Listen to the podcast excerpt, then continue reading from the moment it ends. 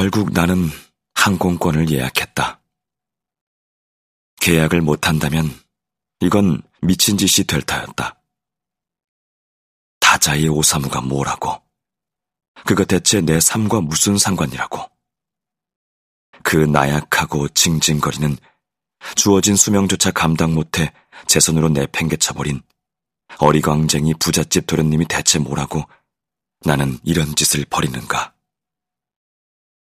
그런 생각으로 뒤척이다 잠이 들었지만 아침이 되어 제정신이 돌아와도 나는 예약을 취소하지 않았다.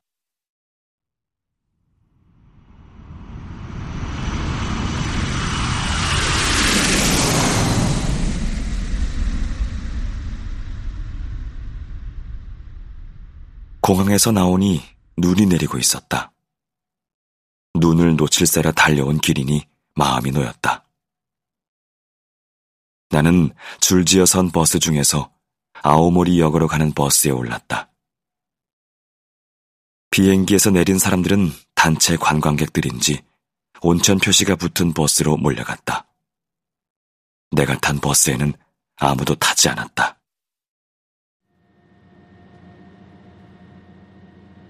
공항에서 나올 사람은 다 나온 듯 싶은데도 기사는 시동을 걸지 않았다. 나는 코트깃을 세웠다.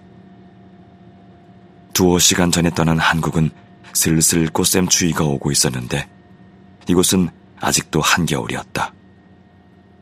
시간을 거슬러 가는 느낌이었다. 시간을 거슬러 간다면 한 달만 거슬러 가도 내 곁에는 두 사람이 있었다. 중학교 때부터 늘 내 편이었던 석규와 연애 따위에 마음 닫고 살던 내 앞에 기적처럼 나타나준 유경. 지금 그들은 다 내 곁에 없다. 나는 그저 낯선 어딘가로 도망치고 싶었던 걸까? 일상의 공간은 고통스러웠다.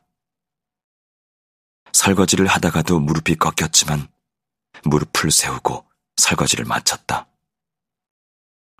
락스 섞인 물 속에 숨어서 눈물을 흘렸지만 곧 눈물을 닦고 옷을 입었다. 일상은 신전처럼 우뚝했다.